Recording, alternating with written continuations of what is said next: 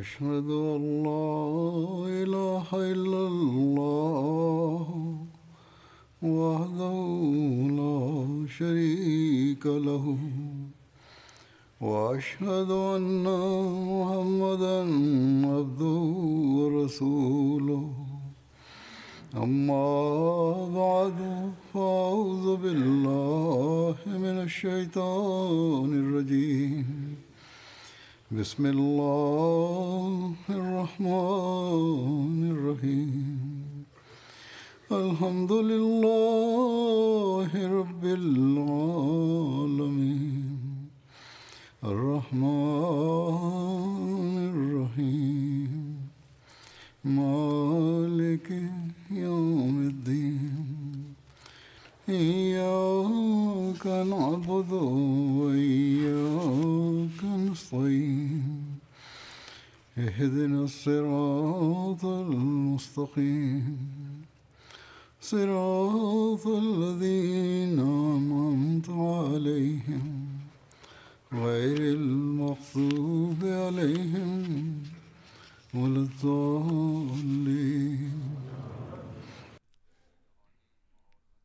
Il s'agit d'un mois qui engendre une atmosphère spirituelle, et la communauté des croyants doit certainement créer pareille atmosphère. Tout en jeûnant au cours de ce mois, l'on se consacre davantage au culte de Dieu, et il doit certainement en être ainsi. L'on se consacre davantage à la lecture du Saint-Coran, à l'écoute du Saint-Coran, et si l'on souhaite profiter réellement du jeûne, il faudra porter une plus grande attention à la lecture du Saint-Coran, à l'écoute du Saint-Coran. D'ailleurs, le ramadan est en étroite relation avec le Coran, où l'on peut dire que le Coran nourrit une affinité particulière avec le ramadan. Allah déclare dans le Saint-Coran شهر رمضان الذي أنزل فيه القرآن هدى للناس وبينات من الهدى والفرقان Le mois de Ramadan est celui pendant lequel le Coran a été révélé comme guide pour l'humanité, avec des preuves claires sur la direction et le discernement.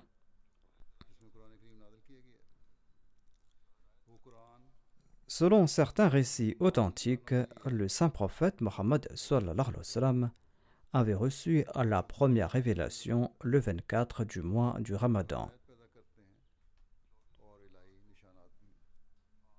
De même, selon les récits, tous les ans, l'ange Gabriel complétait une lecture complète du Saint-Coran avec le saint prophète Mohammed lui.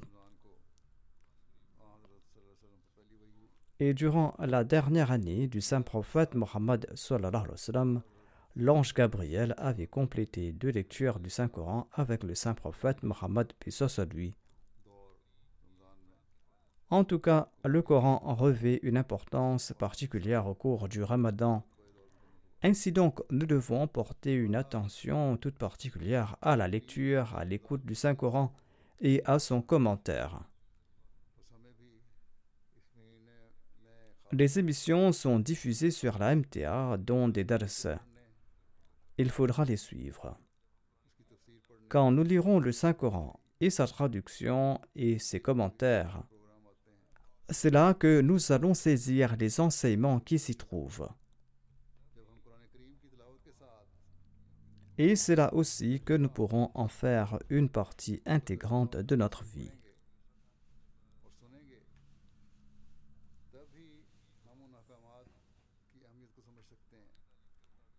Et c'est ainsi que nous pourrons conformer nos vies aux préceptes du Saint-Coran et mériter les faveurs divines.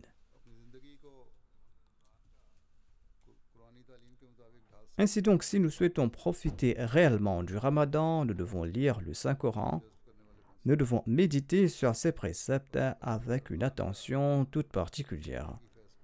Il faudra suivre les dars, ces sessions d'études du Saint-Coran, là où cela est organisé dans les mosquées. Le Messie premier Islam nous a expliqué en détail l'importance, les beautés et les preuves éclatantes du Saint-Coran.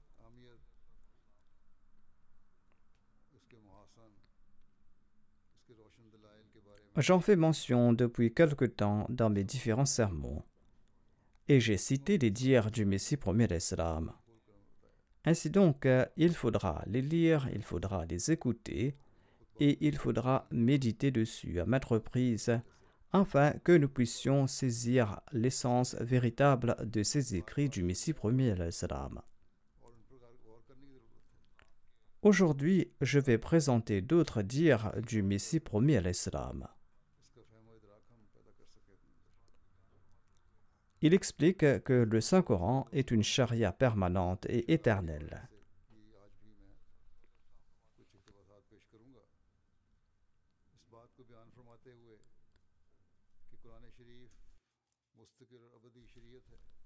Il déclare Les sagesses et les commandements de Dieu sont de deux catégories. Certaines sont permanentes et certaines sont émises en fonction des besoins à venir et sont temporaires bien que tous ces commandements possèdent une certaine pérennité. Même s'ils répondent à des besoins temporaires, mais ils sont tout de même permanents. À titre d'exemple, il existe des règles différentes concernant la soie ou le jeûne lors du voyage et lorsqu'on se trouve en son lieu de résidence. C'est-à-dire, au cours d'un voyage, il est permis de combiner les prières ou de les raccourcir mais dans des circonstances normales, les solas doivent être accomplis dans leur intégralité. De même, le jeûne est obligatoire pour toute personne jouissant d'une bonne santé, lorsqu'on ne voyage pas. Le Messie premier l'Islam ajoute De même, selon une règle, la femme doit porter la burqa lorsqu'elle sort de chez elle. La femme doit respecter cette injonction dans une situation toute particulière. Il n'est pas nécessaire pour la femme de porter la burqa à l'intérieur de sa maison. Ainsi donc, l'ordre du port du voile s'applique à l'extérieur de la maison. D'ailleurs, ce commandement est applicable quand elle interagit avec une catégorie de personnes et pas avec d'autres. Le Messie premier l'Islam déclare Les lois de la Torah et de l'Évangile sont temporaires et sont conformes aux besoins de leur époque. La charia et le livre que l'envoyé d'Allah a apporté sont permanents et éternels. Tout ce que le Saint-Coran présente est parfait et complet. Le Saint-Coran est la loi permanente. Et la Torah et l'Évangile aurait été abrogé même si le Saint-Coran n'avait pas été révélé, parce que la Torah et les évangiles n'étaient pas des lois permanentes et éternelles. Ainsi donc, le Saint-Coran est important car ses instructions conviennent à toutes les situations. Ses enseignements sont complets, ses enseignements s'appliquent à toute époque. Les critiques du Saint-Coran s'attaquent aux instructions du Saint-Coran sur le port du voile à titre d'exemple en disant que le port du voile n'est pas nécessaire à notre époque.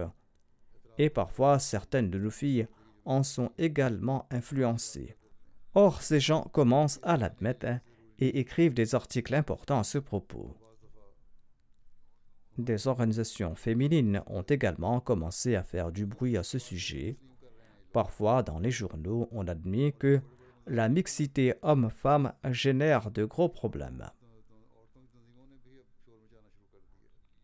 Et certains disent qu'on doit mettre en place un système séparé pour les hommes et les femmes. Le Messie premier salam évoque le but de son avènement et affirme que le Coran est une loi permanente. Il déclare à ce propos Écoutez attentivement. Quel est l'objectif premier de mon avènement?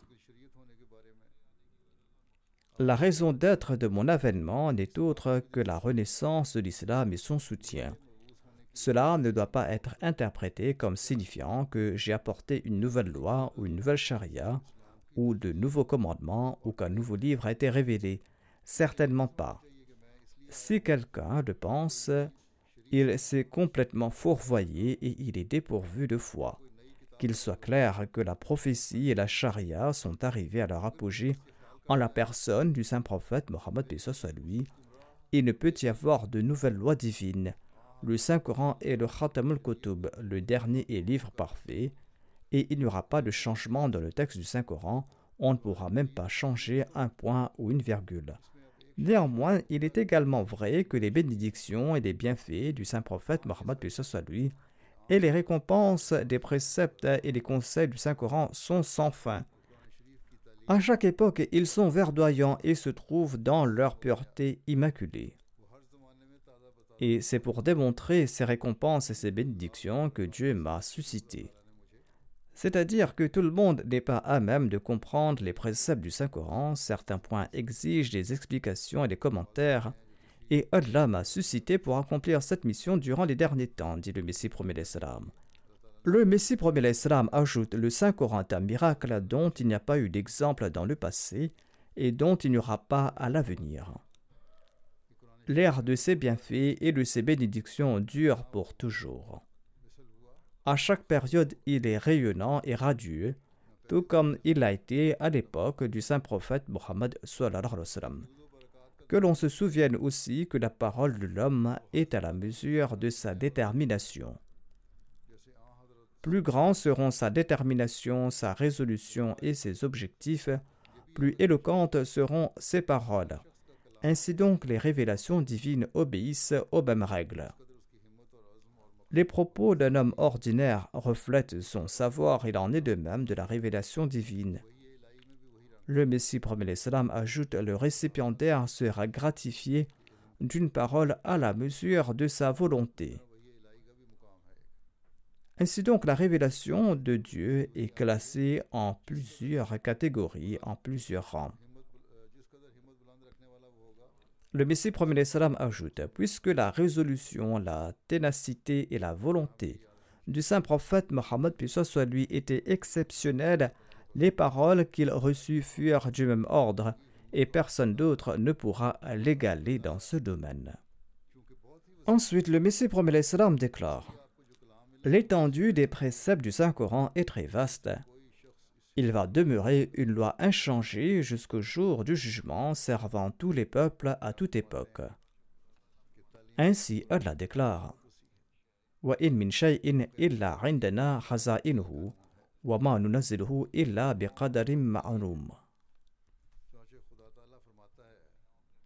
C'est-à-dire, nous ne cesserons à révéler nos trésors dans une mesure déterminée la nécessité de l'Évangile était limitée à son époque et tout son enseignement peut être résumé sur une seule page. La tâche du Saint-Coran était de réformer les gens de toute époque.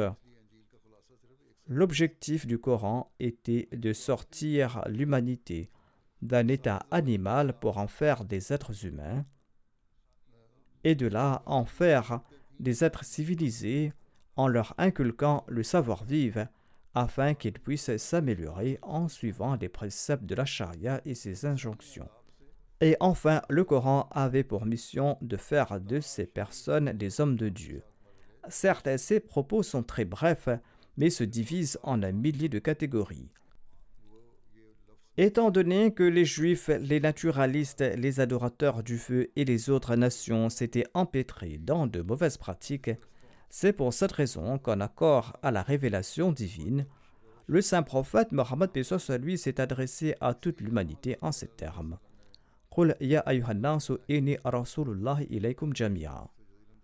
Dis aux hommes en vérité, je suis un messager de Dieu pour vous tous.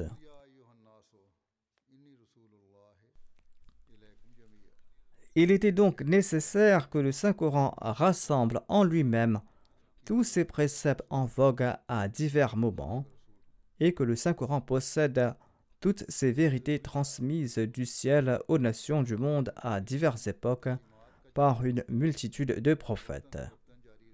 Ainsi, le Saint-Coran présente les anciens préceptes révélés en accord aux exigences d'une époque. Il ajoute le Saint-Coran avait l'ensemble de l'humanité en vue, et pas un peuple, un pays ou une époque spécifique. L'évangile, d'autre part, avait un seul peuple spécifique en vue. C'est pour cette raison que le Messie a déclaré à plusieurs reprises que je suis venu à la recherche des brebis perdues de la maison d'Israël. Suite à l'ordre de Dieu, le saint prophète Mohammed lui a annoncé que je suis le messager d'Allah envoyé à l'humanité tout entière. Ceci est également une preuve que le Saint-Coran est source de direction pour le monde entier. Le Saint-Coran a conseillé les anciennes nations selon leurs conditions. Il s'y trouve également des instructions pour les nouvelles nations. Ceci est la charia éternelle. Il n'y a pas d'autre charia hormis celle révélée au saint prophète Mohammed Le Messie premier l'Islam nous explique aussi que le Saint-Coran est le trésor de tous les enseignements divins. Il déclare le Saint-Coran est sagesse et sa charia est permanente. Et le Saint-Coran est le dépositaire de tous les enseignements divins.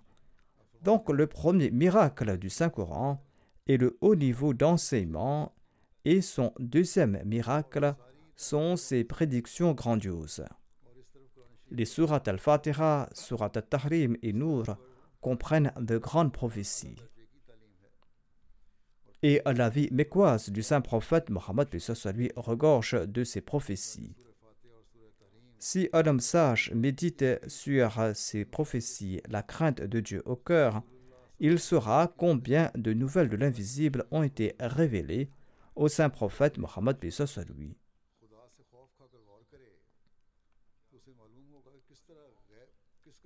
Tandis que toute la nation s'était soulevée contre lui, alors qu'il n'avait aucun sympathisant ou ami, il avait annoncé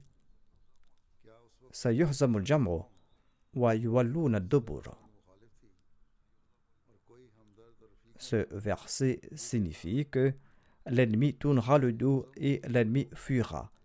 Est-ce là une banale remarque? Croyez-vous que c'est là une remarque banale? demande le Messie premier l'Islam si l'on possède les moyens, on peut annoncer que l'ennemi sera éliminé.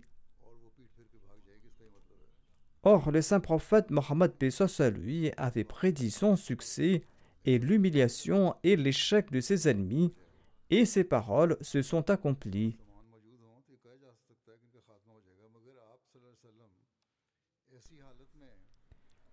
Dieu a transmis au saint prophète Mohammed à lui cette prédiction du Saint-Coran à la Mecque.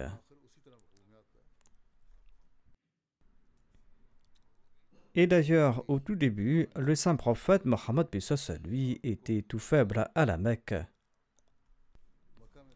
Et ensuite, voyez comment cette prédiction s'est accomplie. Généralement, on applique cette prophétie à la bataille du fossé et à d'autres batailles aussi, quand la grande armée des infidèles a tourné le dos aux musulmans et s'est enfuie.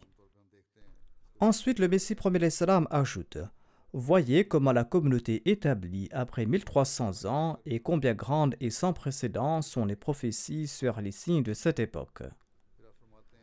C'est-à-dire, les prophéties de l'époque du Messie premier salam sont des plus grandioses. J'en ai fait mention dans le dernier sermon. Et ces prophéties sont en train de s'accomplir dans toute leur gloire aujourd'hui aussi. Le Messie premier l'Islam ajoute Présenter les prophéties de n'importe quel livre du monde, les prophéties du Christ peuvent-elles rivaliser avec les prophéties du Saint-Coran? Ensuite, il décrit les vertus du Saint-Coran et déclare que chaque commandement du Saint-Coran est soutenu par des preuves. Il déclare en effet une qualité du Coran et que chacun de ses commandements est étayé par un but et par une certaine sagesse. C'est-à-dire qu'il y a des buts et des sagesses derrière chaque commandement du Saint-Coran. Et c'est pour cette raison que le Saint-Coran met l'accent partout dans son texte sur l'usage de la compréhension, de la compréhension, de la contemplation, de l'intellect et de la foi c'est-à-dire user de votre raisonnement, nous demande le Saint-Coran. Usez de votre foi, la foi est également nécessaire.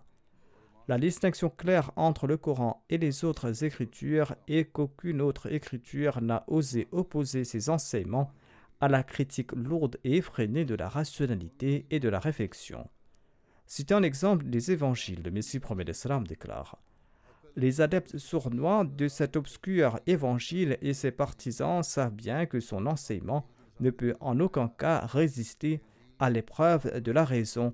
Ainsi, ils ont sournoisement interpolé leurs enseignements pour suggérer que la Trinité et l'expiation sont des mystères que l'intellect ne peut saisir.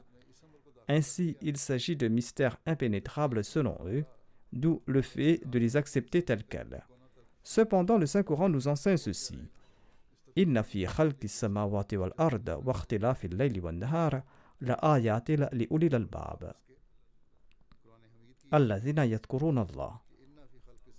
C'est-à-dire la création des cieux et de la terre et l'alternance de la nuit et du jour fournissent aux sages une preuve claire de l'existence d'Allah vers qui l'islam les invite.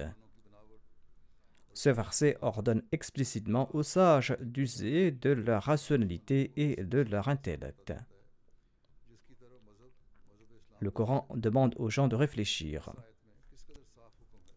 Ensuite, le Messie promet l'Islam explique que le Saint-Coran est un livre sûr et que la loi de la nature témoigne en faveur des préceptes du Saint-Coran.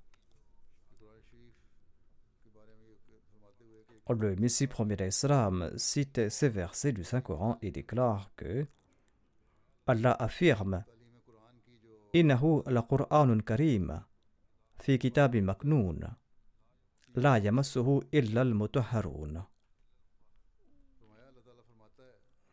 Ceci est en vérité un noble Coran dans un livre bien protégé que nul ne touchera sauf ceux qui sont purifiés.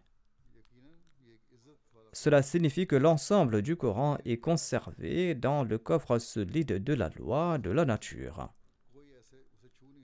Cela signifie que le Saint-Coran est conservé dans un livre caché, dont l'existence n'est pas confinée à du papier. Il est sauvegardé dans un livre caché connu sous le nom du livre de la nature. En d'autres termes, l'enseignement entier du Coran est attesté par chaque brin et fragment de la loi de la nature et ces enseignements et ces bénédictions ne sont pas des contes et des histoires qui peuvent être oubliés. Au contraire, celui qui le comprendra, celui qui agira en conséquence, recevra également des bénédictions d'Allah.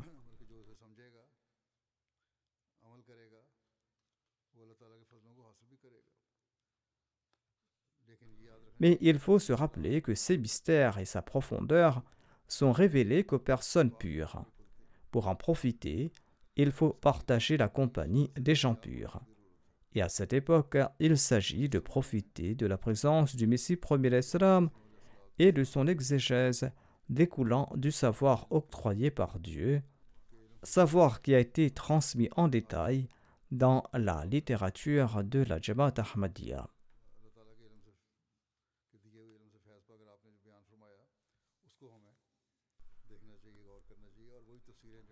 Le Messie promet l'Islam explique pourquoi le Coran porte le nom d'Adhikr. Il explique que le Coran a été nommé Adhikr, c'est-à-dire le rappel, parce qu'il rappelle à l'homme la loi présente en son fort intérieur. Le Coran n'a pas apporté une nouvelle loi, mais rappelle plutôt à l'homme la loi intérieure présente chez lui sous la forme de diverses facultés dont la douceur, la gentillesse, la bravoure, la force, la colère, le contentement et autres. Ainsi donc le Coran nous a rappelé la nature qui se trouve en nous. Tout comme Allah déclare Fi kitabin maknoun. En d'autres termes, il s'agit de l'écriture cachée présente dans le livre de la nature invisible aux yeux de tous. Ainsi le Coran est venu nous faire rappeler ce livre nous devons lire le Saint-Coran sous cet angle. Le Coran dirige les facultés innées de l'homme vers leur fonction véritable. Le Saint-Coran présente cette vraie nature de l'homme dont on s'éloigne aujourd'hui. Et c'est en raison de cet éloignement qu'à notre époque, nous constatons l'élaboration de certaines lois qui sont immorales des lois qui vont contre la nature de l'homme. Aujourd'hui, on tente de pervertir cette loi.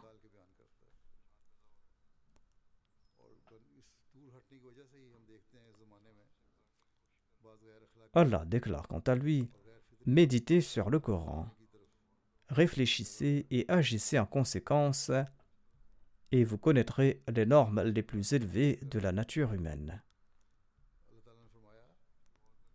Ainsi donc, il est très important de réfléchir à ce propos, et nous devons lire et comprendre le Saint-Coran sous cet angle.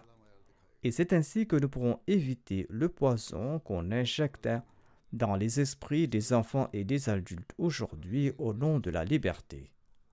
Nombre de parents me consultent sur la réponse à offrir à ce que l'on enseigne dans les écoles. Si nous étudions attentivement le Coran, ses commentaires, la littérature de la Jamaat, qui repose sur les commandements du Saint-Coran, les parents pourront également répondre à leurs enfants.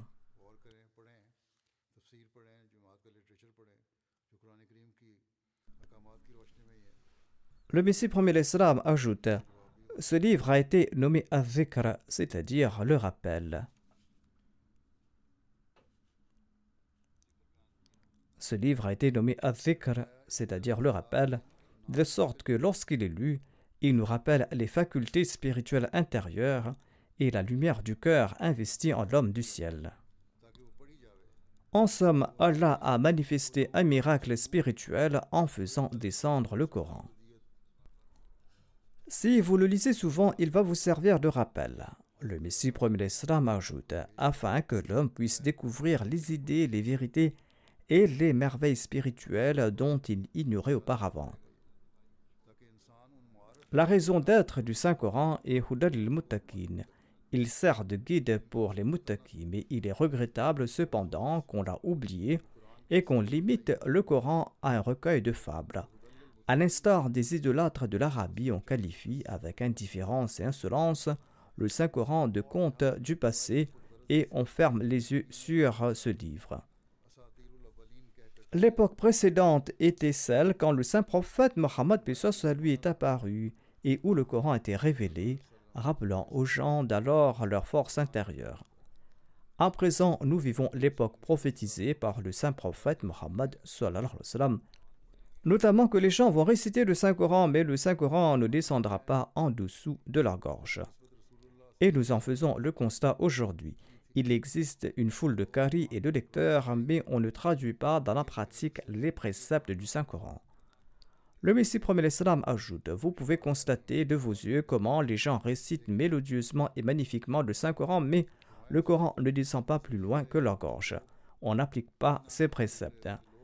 Ainsi donc, le Coran, également connu comme Avikr le rappel, est apparu durant cette première période pour rappeler aux gens les vérités cachées et oubliées et les qualités innées de l'homme.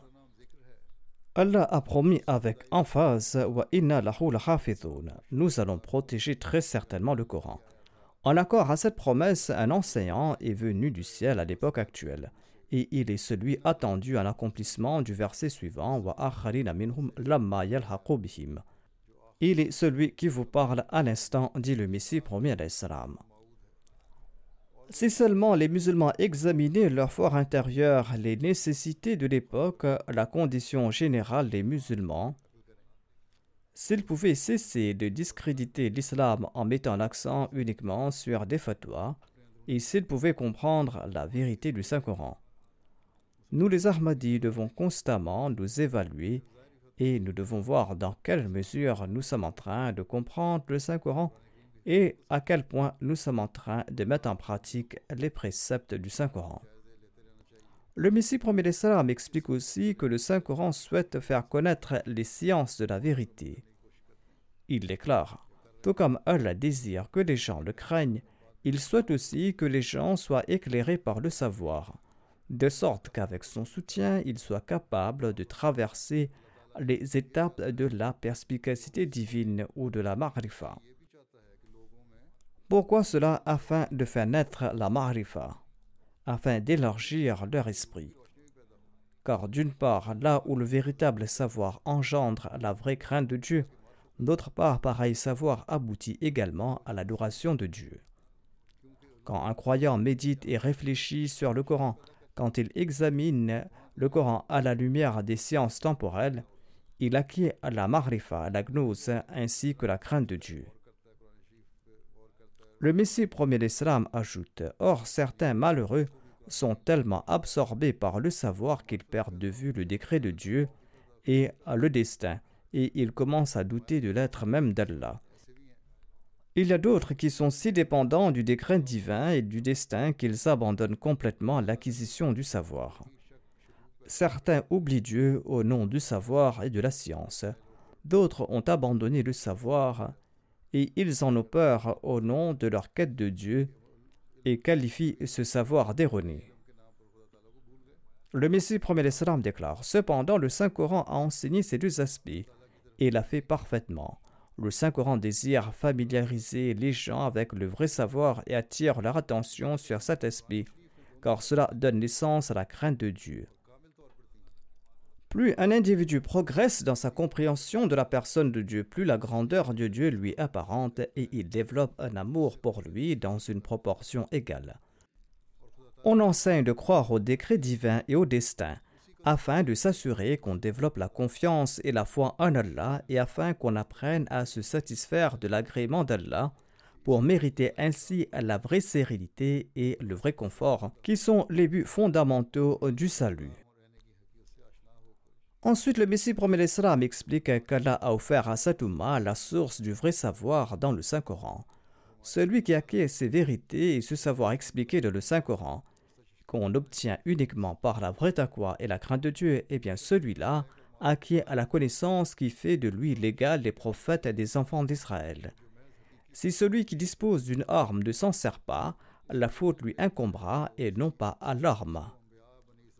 Tel est l'état actuel du monde. Les musulmans disposent d'une bénédiction incomparable dans la forme du Saint-Coran une bénédiction qui les a sauvés de tout égarement et qui les a fait sortir de tout ténèbres. Or, ils l'ont abandonné et ils ont fait fi de ses enseignements purs. En conséquence, ils se sont écartés loin de l'islam. Comme l'a déclaré le Messie premier l'Islam, les musulmans se sont écartés des sublimes préceptes du Saint-Coran et ils ne sont que des musulmans de nom. Les gens publient de temps à autre des clips vidéo sur les réseaux sociaux. Ces courtes interviews démontrent que les gens ne connaissent même pas les enseignements de base de l'islam et l'histoire de l'islam. Et suite à l'incitation des religieux musulmans, ils soulèvent un tollé et tentent de nuire à la communauté Ahmadiyya au nom de l'honneur du saint prophète Mohammed lui, au nom de l'honneur du Coran et des compagnons. Quelqu'un m'a écrit du Bangladesh que quand la foule a attaqué les Ahmadis, un jeune parmi les assaillants lançait des pierres. Un Ahmadi lui a dit pourquoi est-ce qu'il faisait cela. Il lui a demandé si ses actions étaient conformes aux préceptes du Coran et de l'islam. Où est-ce qu'il avait trouvé pareil enseignement Il lui a dit que les Ahmadis adhèrent à la kalema. Sur ce, le jeune a immédiatement laissé tomber sa pierre. Ainsi, ces gens agissent conformément à l'incitation des mollahs qu'Allah nous protège du mal de ces fauteurs de troubles et qu'Allah nous permette de comprendre le Saint-Coran et d'apprendre le Saint-Coran et de suivre ses préceptes, à la fois durant ce ramadan et après. Qu'Allah nous protège également de la dépravation de ce monde. Vous devez porter une attention particulière aux prières durant le ramadan, comme je l'ai dit plus tôt, qu'Allah protège partout tout Ahmadi de tout mal, et qu'Allah fasse un exemple de ceux qui ne se réformeront pas, afin que d'autres puissent suivre les commandements de Dieu.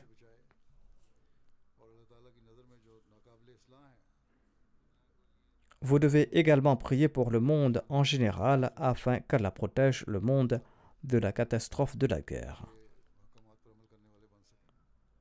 À présent, je voudrais évoquer quelques personnes qui sont décédées récemment le premier est un missionnaire de la communauté qui a respecté son waqf avec une fidélité exceptionnelle.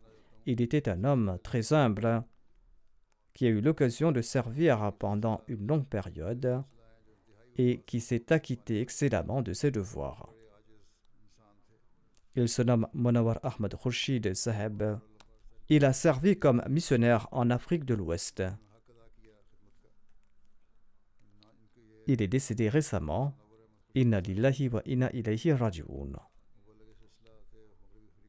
Sa famille est entrée dans le giron de l'Ahmadiyya grâce à son grand-père, Hazrat Mian Abdul Karim Saheb, qui a prêté allégeance au Messie premier l'Islam en 1903 lorsqu'il s'était rendu à Jahlam pour le procès de Karamdin. Tous les enfants nés des parents de Munawar Ahmad Khurshid Saheb tombés malades et décédés. Après sa naissance, Munawar Ahmad Khurshid Saheb est également tombé malade. Et il n'y avait aucun espoir de sa survie. Son grand-père, Mia Abdul Karim Saheb, qui était un compagnon du Messie premier l'Islam, a décidé de dédier cet enfant dans la voie de Dieu. Son raisonnement était que si Dieu avait besoin de cet enfant, il le sauverait. En tout cas, un médecin résident dans un village éloigné est passé dans leur village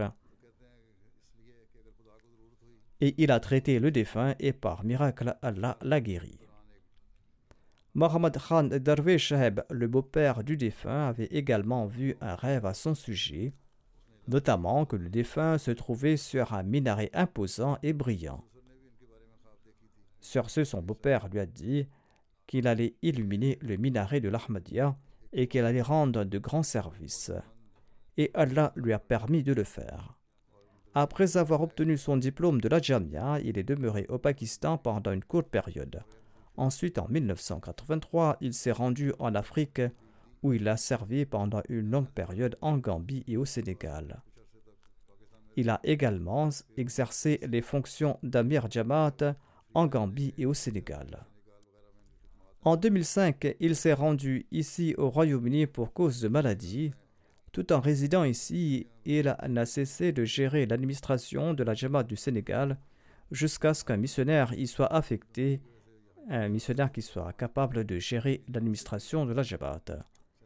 De 2008 à 2012, le défunt a servi comme enseignant à la Jamia du Royaume-Uni. Il a accompli un travail excellent là où il a pu servir. Il a eu l'honneur d'apporter de nombreuses personnes dans le giron de l'Ahmadiyya. 40 membres du Parlement ont accepté l'Ahmadiyya grâce à ses efforts. Et suite à ses succès, Hazrat Khalifat al-Masih al-Rabi, le quatrième calife, lui a confié le titre de Fateh Sénégal, le champion du Sénégal, dans son discours de la Jalsa Sarana. Il avait fait venir environ 15 membres de l'Assemblée nationale du Sénégal à la Jalsa Salana en Allemagne. Le défunt est également récipiendaire du prix Abdurrahim Nayar de l'association PAMA qui décerne des prix aux missionnaires. Suite à mes instructions, il s'était rendu en Espagne à maintes reprises. Là-bas, il a prêché l'islam aux résidents africains et il a accompli un excellent travail et nombre de gens ont accepté l'Ahmadiyya grâce à lui. Il a également organisé des cours en ligne sur le Saint-Coran sous l'égide de l'Ansarullah du Royaume-Uni. Il a continué ce travail jusqu'à son décès. Il laisse derrière lui trois fils, trois filles et son épouse. Un de ses fils est missionnaire ici au Royaume-Uni. Daoud Hanif Seb, le directeur de la Jamia Ahmadiyya du Canada, a également servi en tant qu'émir de la Jamaat en Gambie. Le défunt s'y trouvait également. Et il déclare que j'ai eu l'occasion de servir aux côtés du défunt de 83 à 1994. Outre son travail de missionnaire, il avait également enseigné les études islamiques à l'école.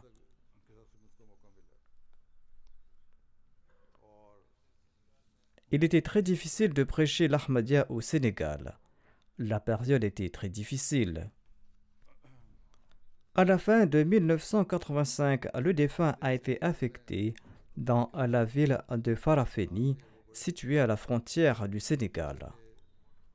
Pendant son séjour, son objectif était de mener à bien le plan de l'établissement de l'Ahmadiyya au Sénégal. C'était une tâche très difficile. Le gouvernement du Sénégal n'accordait pas de visa aux Pakistanais.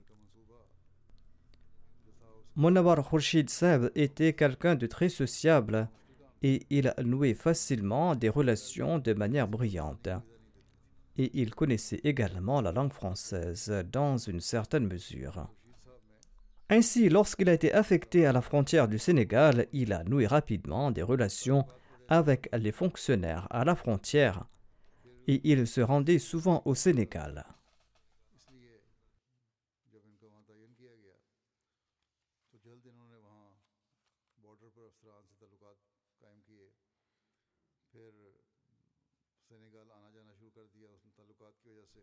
Là-bas, il a étudié davantage la langue française sous la direction d'un directeur d'une école primaire.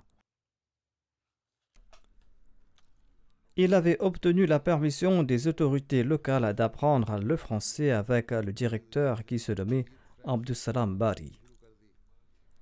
C'était là une réussite et grâce à cet exploit, il a visité le Sénégal de temps à autre. Plus tard, il a obtenu un laissez-passer spécial qui lui a permis de se rendre au Sénégal dans un véhicule en provenance de la Gambie. Et il plaçait la littérature de la Jamaat à l'intérieur du véhicule et il prêchait le message là-bas et grâce à cela, il a pu faire de nombreux bayras.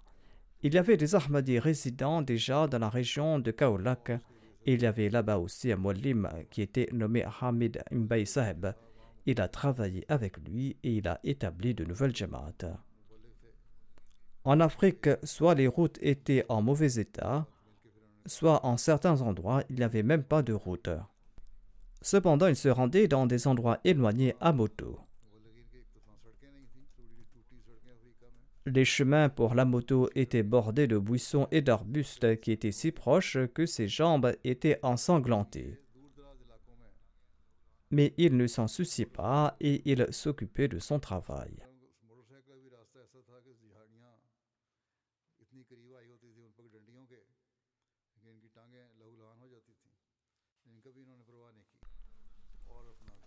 Daoud Hanif Saab ajoute Au début, nous avions fait face à de nombreux défis et nous avons dû accomplir le travail de prédication avec une grande prudence, mais peu à peu, nous avons établi des contacts nous avons introduit la Jamaat et nous avons transmis le message que le Messie premier l'Islam était venu pour le renouveau de l'islam.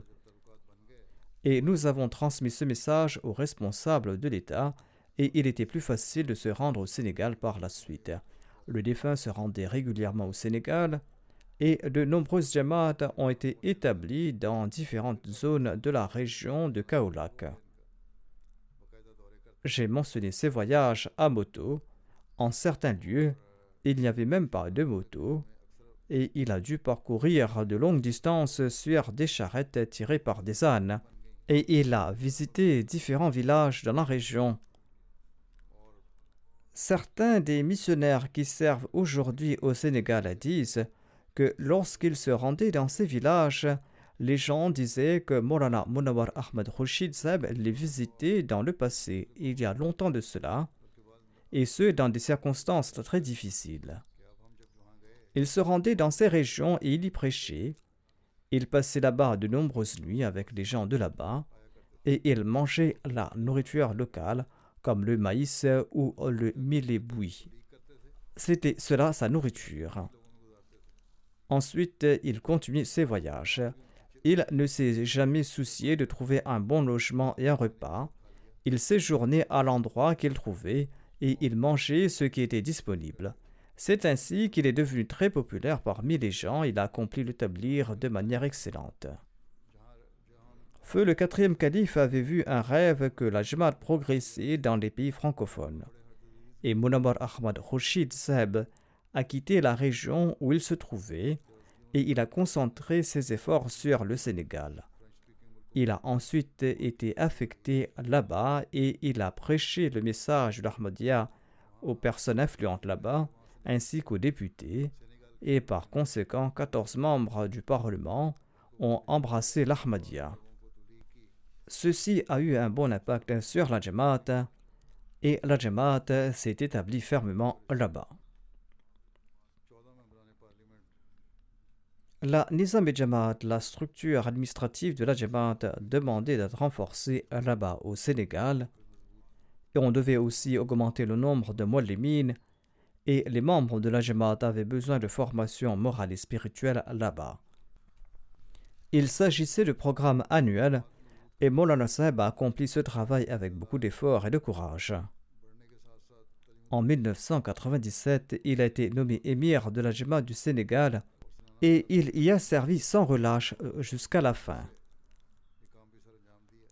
En outre, il était imbu d'une grande obéissance à l'égard du calife.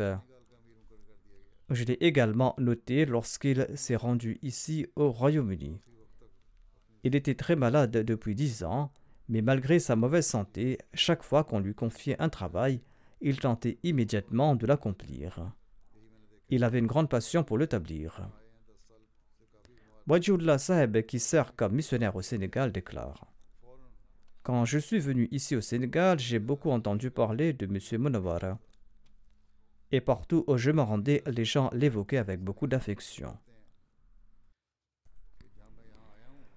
Mohamedou Tafsir Mara Saheb, un muallim local, écrit ceci.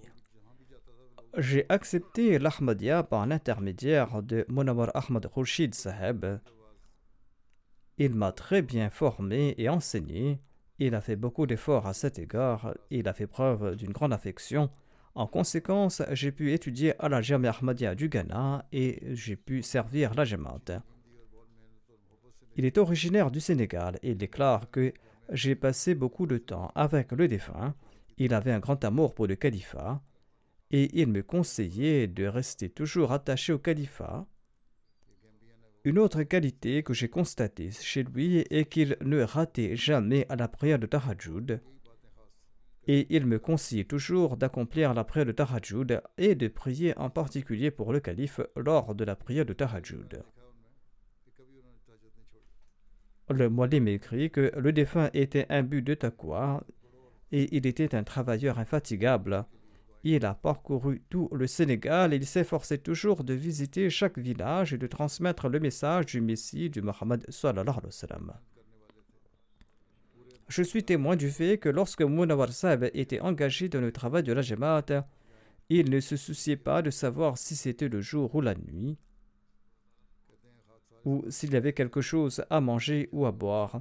Il avait une relation très étroite avec Dieu et nous étions souvent témoins d'incidents qui le reflétaient.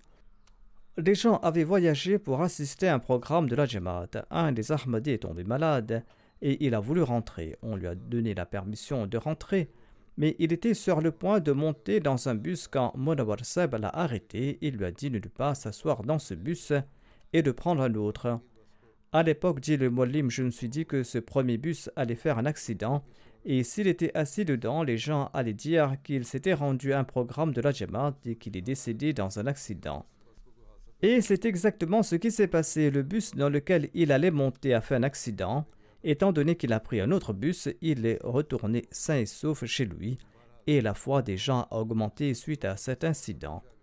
Les gens ont une grande affection pour le défunt là-bas au Sénégal, et cela peut être mesuré par le fait que sa prière funéraire a été offerte dans diverses régions du Sénégal et de nombreux non-Ahmadis y ont également assisté.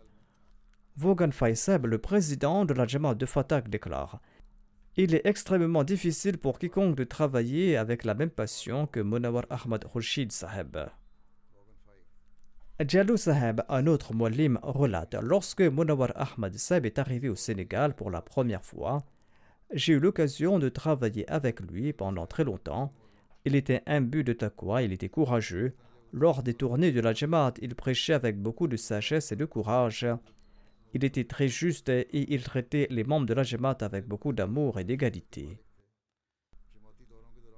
Raja Burhan Sab déclare que vers la fin de sa vie, le défunt était très malade et devait subir une dialyse tous les jours. Il m'a rencontré une fois pour un mariage. Il m'a dit j'ai ouvert une boutique et je lui ai demandé ce qu'il voulait dire par cela. Il m'a dit que je suis à la maison et j'ai placé une table à l'extérieur et j'y place de l'eau et de la littérature de la Jamaat durant les jours d'été. Et j'offre aux passants de l'eau s'ils en ont besoin et je leur offre aussi la littérature de la Jamaat. Ainsi, il n'était pas inactif durant sa maladie, il cherchait de nouvelles méthodes pour prêcher. Il y a ceux qui demandent comment prêcher. Si on tente de le découvrir, on trouvera différentes méthodes pour prêcher notre message. Seule la passion et l'engouement sont nécessaires. Une autre qualité du défunt était qu'il apprenait rapidement de nouvelles langues. Différentes langues sont parlées en Gambie et il était capable d'en parler plusieurs. Il disait que les missionnaires gambiens qui ont étudié ici à la Jamia Ahmadiyya du Royaume-Uni, dont Abdullah Saeb, Abdurrahman Saeb et Mohamed Mbaye Saeb, eh bien, il disait qu'ils appartiennent tous trois à trois tribus différentes et ils ne se comprennent pas dans leurs langues respectives, mais qu'il était capable de parler ces trois langues de leur tribu. Nusrat Jahan Sahiba, l'épouse du défunt, déclare qu'il était très soucieux de la formation morale de ses enfants, il était très aimant et il avait un amour sans borne pour le califat. Il a respecté les exigences de son wakf, il faisait de son mieux pour résoudre tous les différends, il était imbu d'un grand sens de l'hospitalité. En Afrique, lorsqu'il partait pour détourner, il disait Ne vous demandez pas quand je vais retourner, je vais rentrer une fois que j'aurai terminé mon travail. Il déclare qu'il était passionné pour la prédication, il a eu l'occasion de le faire en Espagne malgré sa maladie. Il s'était rendu en Espagne à maintes reprises, et ainsi il a pu rétablir des contacts perdus avec la Jamaat. Le fils du défunt sert comme missionnaire, il déclare Il me conseille toujours d'aider les gens parce que c'est une excellente forme d'adoration et que cela plaît à Dieu. Il nous a toujours servi de modèle pratique des enseignements de l'islam. Salman Salmisab de l'Espagne écrit ceci au cours de ses visites en Espagne. J'ai accompagné le défunt lors de ses nombreuses campagnes de prédication. Une qualité étonnante chez lui est qu'il pouvait engager la conversation avec n'importe quel passant africain et apprendre à le connaître. Et après un court laps de temps, il établissait un bon rapport avec lui et il disait que ces individus étaient originaires de tel village et quels étaient les villages des alentours, et qu'il s'était rendu que ces gens sont très sincères. Il connaissait aussi les gens influents de ces différentes régions. Les passants l'écoutaient étant donné qu'il conversait en diverses langues africaines, et ils en étaient étonnés et heureux, et après deux ou trois rencontres, il établissait un lien avec eux et il leur transmettait le message de la Jabata. Il ne leur prêchait pas le message de la Jamaat lors de la première rencontre. Il établissait tout d'abord un lien personnel. Ensuite, lors de la deuxième ou la troisième rencontre, il leur prêchait le message de l'Ahmadiyya. Il disait que le terrain était prêt grâce à ses relations personnelles et grâce à sa courtoisie, et plus tard, les gens prêtaient facilement le serment d'allégeance. Il a aussi accompli un très bon travail en Espagne et il a également établi une Jamaat il avait une véritable passion pour la prédication du message d'Ahmadiyya, l'islam véritable. Et il est aussi vrai qu'il était imbu d'une grande humilité. Quand je lui ai demandé de se rendre en Espagne, il est parti sans présenter d'excuses, même s'il était malade à l'époque. Qu'Allah accorde à la d'autres missionnaires tout aussi loyaux et dévoués, des missionnaires qui rendent des services de manière désintéressée et qui accomplissent leurs tâches avec sincérité. Qu'Allah exalte son rang au paradis. La deuxième prière funéraire sera celle d'Iqbal Ahmad Munir Sahib, qui était missionnaire au Pakistan, qui était le fils de Chaudhry Munir Ahmad Sahib. Il est décédé récemment également. L'Ahmadiyya a été introduit dans sa famille par l'entremise de son grand-père paternel, Chaudhry Ghulam Haider Sahib, en 1895. Le défunt a terminé ses études à la Jamia en 1983. Ensuite, il a servi sous le département de l'Isla au Ishad Markazia. Il a servi en Sierra Leone de 2001 à 2008. Ensuite, il est retourné au Pakistan et il a servi dans différents districts du Pakistan. Il était cardiaque, mais malgré cela, il a travaillé avec une grande diligence. Par la grâce d'Allah, il était moussi. Il a travaillé avec beaucoup de diligence et d'effort et il avait de très bonnes relations avec les gens, il était quelqu'un qui était très sincère. Le défunt laisse derrière lui son épouse et ses trois fils. Abdul Wakil Saheb, qui est missionnaire, a écrit ceci à propos du défunt. Il déclare que le défunt était une personne très populaire et il avait un lien profond avec le califat. Il était quelqu'un de très aimant, il était doué d'une personnalité impressionnante et il était très gentil. Après une brève rencontre, on savait qu'il était quelqu'un de très humble.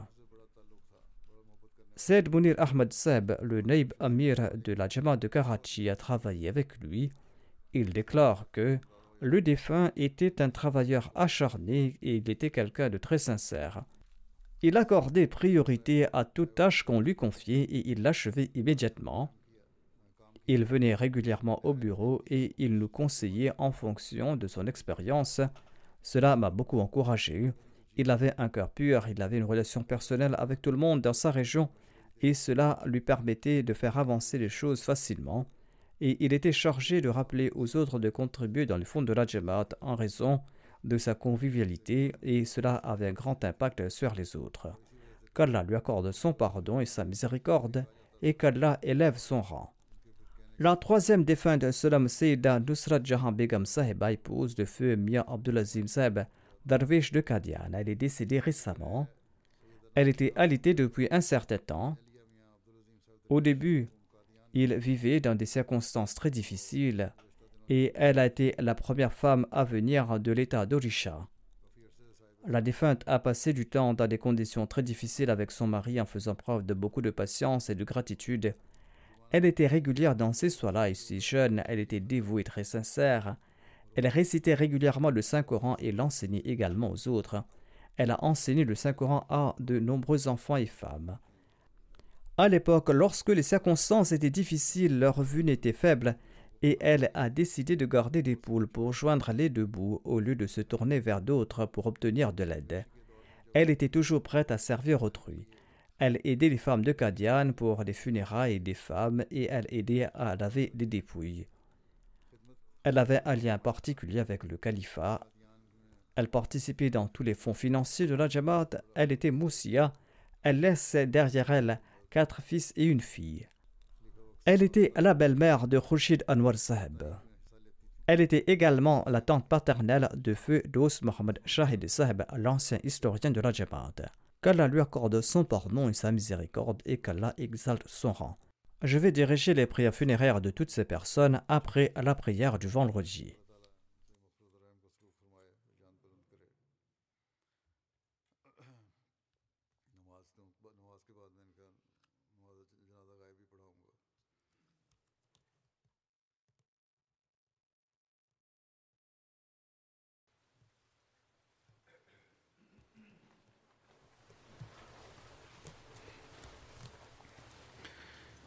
الحمد لله الحمد لله نحمده ونستعينه ونستغفره ونؤمن به ونتوكل عليه. ونعوذ بالله من شرور أنفسنا ومن سيئات أعمالنا. من يهده الله فلا مضل له ومن يضلله فلا هادي له. ونشهد أن لا إله إلا الله. ونشهد أن محمدا عبده ورسوله. عباد الله رحمكم الله. إن الله يأمر بالعدل واللسان وإيتاء ذي القربى. وينهى عن الفحشاء والمنكر والبغي يعظكم لعلكم تذكرون. اذكروا الله يذكركم ودوه يستجب لكم ولذكر الله أكبر.